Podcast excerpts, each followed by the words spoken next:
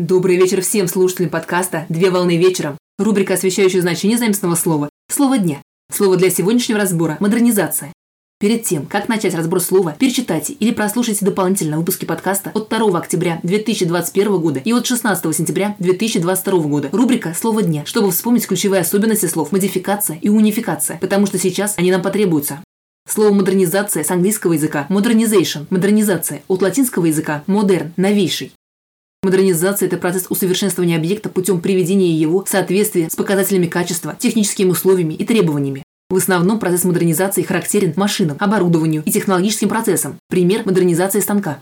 В производственном значении под модернизацией оборудования понимают мероприятия по усовершенствованию либо обновлению оборудования, направленные на улучшение работоспособности той или иной техники с применением модификаций, а также мероприятия, направленные на повышение производительности и эффективности предприятия в целом.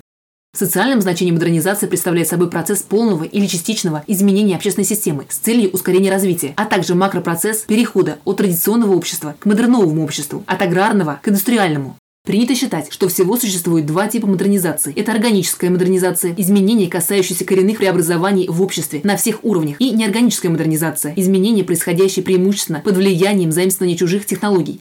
Модернизированное общество имеет комплекс взаимосвязанных черт, которые часто рассматриваются как отдельные процессы культурной, политической, социальной и экономической модернизации. Культурная модернизация предполагает формирование высокодифференцированной и унифицированной культуры, базирующейся на комплексной парадигме прогресса, развитии индивидуализма и совершенствования. Политическая модернизация предполагает создание определенных политических институтов, которые должны способствовать реальному участию населения во властных структурах и влиянию народных масс на принятие конкретных решений. Социальная модернизация предполагает формирование открытого общества с динамичной социальной системой. Экономическая модернизация предусматривает идентификацию процесса экономического воспроизводства, который достигается благодаря превращению науки в производственную экономическую силу, развитию рационального управления производством и росту дифференциации труда.